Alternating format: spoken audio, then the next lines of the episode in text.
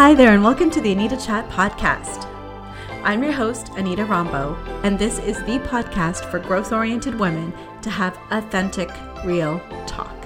Nothing is off the table here, but as an intuitive self relationship coach, you'll find the content gravitates towards mindset, intentional action, spirituality, and all things wellness.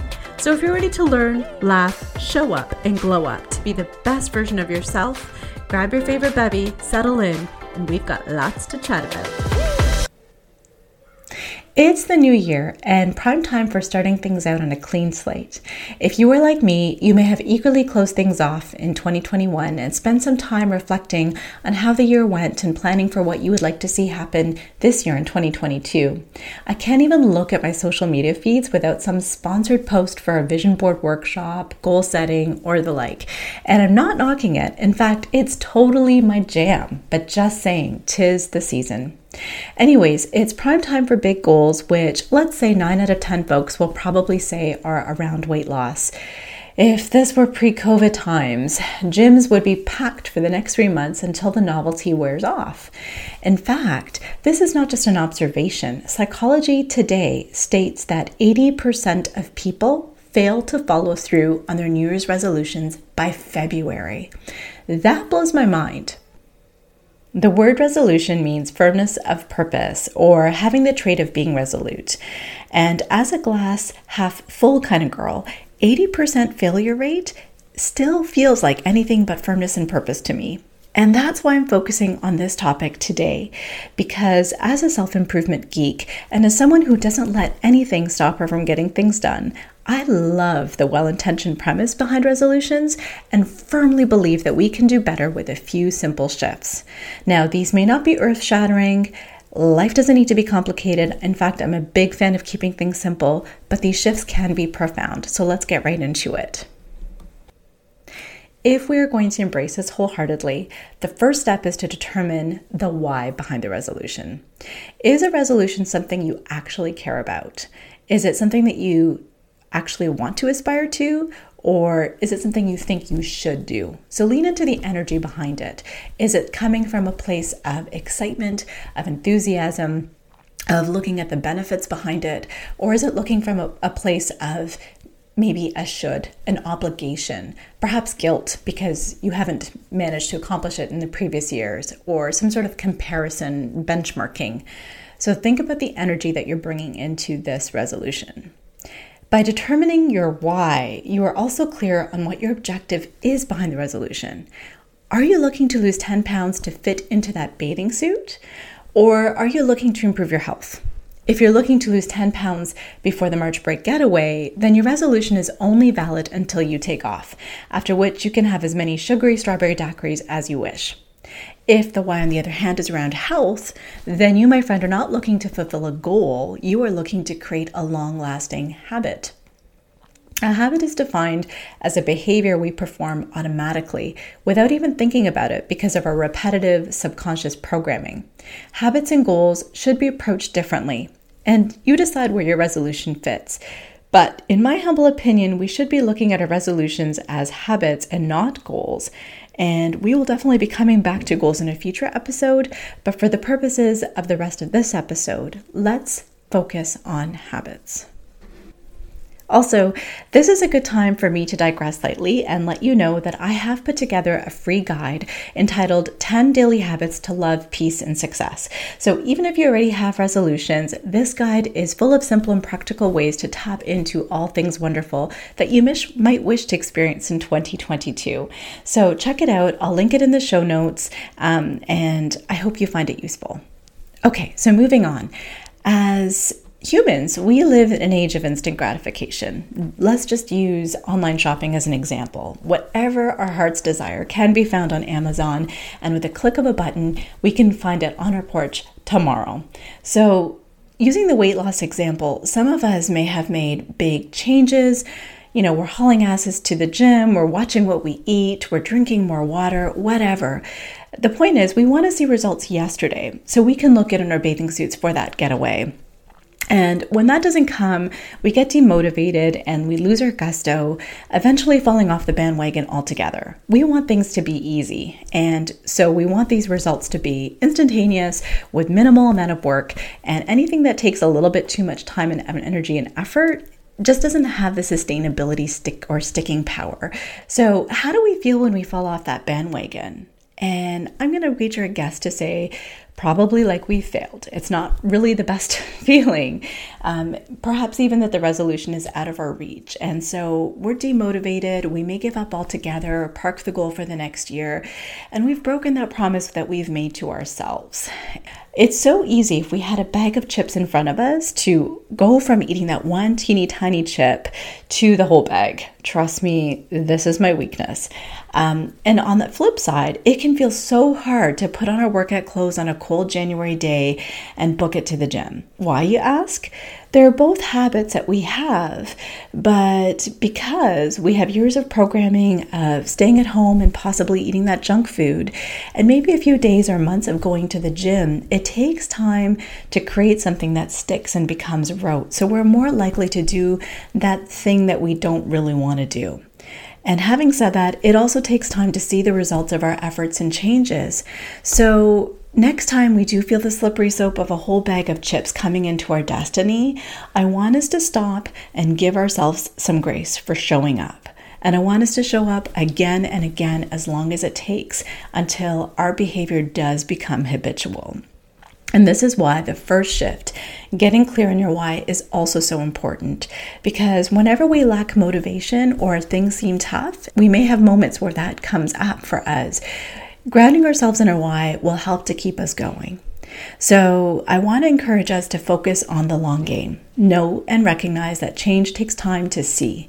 And once we do see it, then that will be the motivator that will keep us going. But in that in between phase where we want to see results and we're not, we need to focus on the long game. We need to focus on our why and we need to just show up, knowing that one day we will see those rewards. Okay, so building off on the previous shift of focusing on the long game, the next thing to keep in mind is that change is cumulative. That means taking small steps towards your resolution every day is going to add up to big results. And I want you to keep in mind that cliche that Rome wasn't built in a day. So you can't expect to go from being a couch potato to a marathon runner overnight.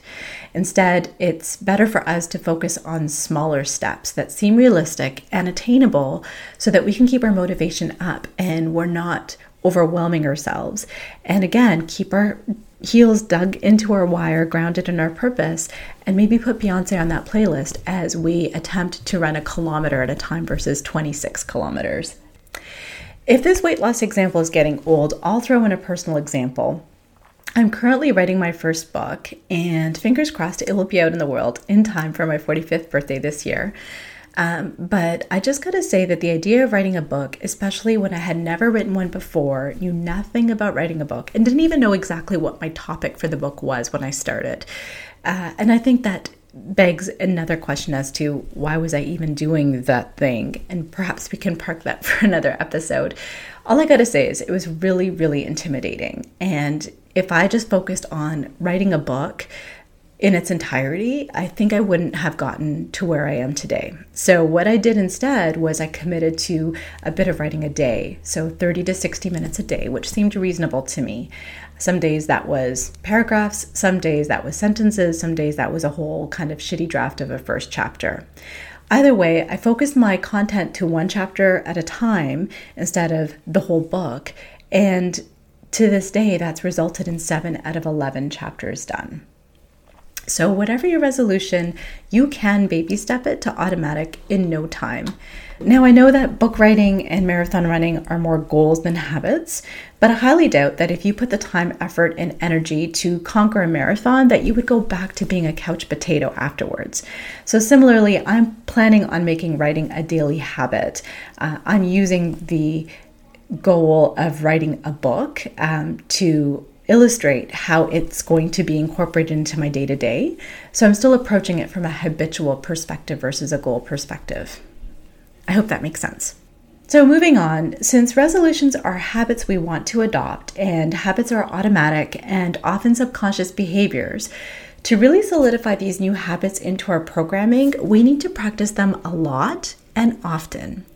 At first, everything about them will be very intentional and it will take lots of focus and energy to see them to fruition. It may take so much brain power and energy that we want to give up because it just feels like a lot of work. And again, remember, please keep going. Focus on the long game and the objective of why you're doing it. And eventually, one day, not only will you see results, you will be performing your resolution on autopilot and it's going to feel amazing.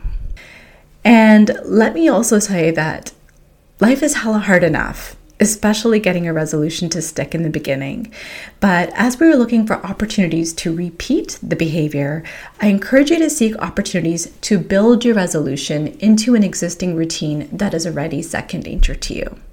And last but not least, build in mechanisms for accountability. This is key to making a resolution stick. Until you find you're doing this without fail, automatically and with enthusiasm, accountability is your best friend. If the stats show that 80% of resolutions flop by February, set up your calendar reminders on your phone. Grab a friend and check in with them, or even DM me your resolutions after this episode and check in every few weeks to let me know how it's going. There's even apps that are free on your phone that you can use as trackers.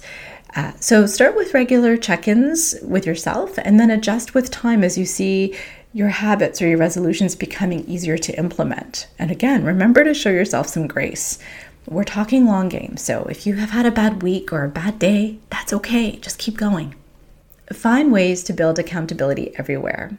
See how I built my book writing into this podcast clip? I did that because I was making it hard for me to bow out. In fact, it took me months to identify myself as a writer on my IG channel, even though I've been writing for years. So, publicly declaring to the social world made it quote unquote more official in my mind that I am a writer. And now, by identifying myself in this way, this isn't something that I can easily back out of.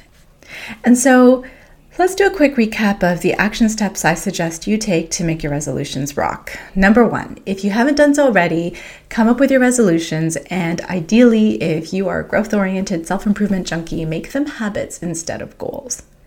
Remember, you can download my free guide on the 10 daily habits to love, peace, and success, whether you have your goals or not, for ideas, and that's linked in the show notes. To make things stick, I recommend less is more. So I would focus on no more than three things that, if implemented, could deliver big results in your life. Get clear on the why behind your resolution. I want you to really feel into the benefits of having it and getting get energized and excited by it versus look at it with trepidation. It's going to be very important to hang on to that why and to ground yourself in it when times get tough. Because remember, we're playing the long game. We're not going to see results overnight. We're going to start small. We're going to baby step our way into perfection. We want to also give ourselves opportunities, lots of opportunities to do the thing. So, if possible, build it into an already existing routine that you've got down pat so you don't have to think about it as much and build in mechanisms for accountability, whether that be your friends, phone reminders, online phone apps, me, announcing it broadly to folks on the social in the social world. You do you, but make it hard to back out of whatever you want to accomplish. And last but not least, before we wrap up, I just want to say you got this. 2022 is the year of you. Thank you so much for tuning into this episode of the Anita Chat podcast. If you haven't taken a minute to leave a review, I would absolutely love to hear from you. All you need to do is to search for the show, click your star rating, and type in a few words. Also, if there's a specific topic you'd like to see covered in this podcast, if you'd like me to be your coach, or if you want to just chat, feel free to send me an email or shoot me a message through my IG, which you'll find in the show notes. The show notes will also contain any links to the freebies that were referenced in this episode. Until next time, friends, it's been great chatting with you.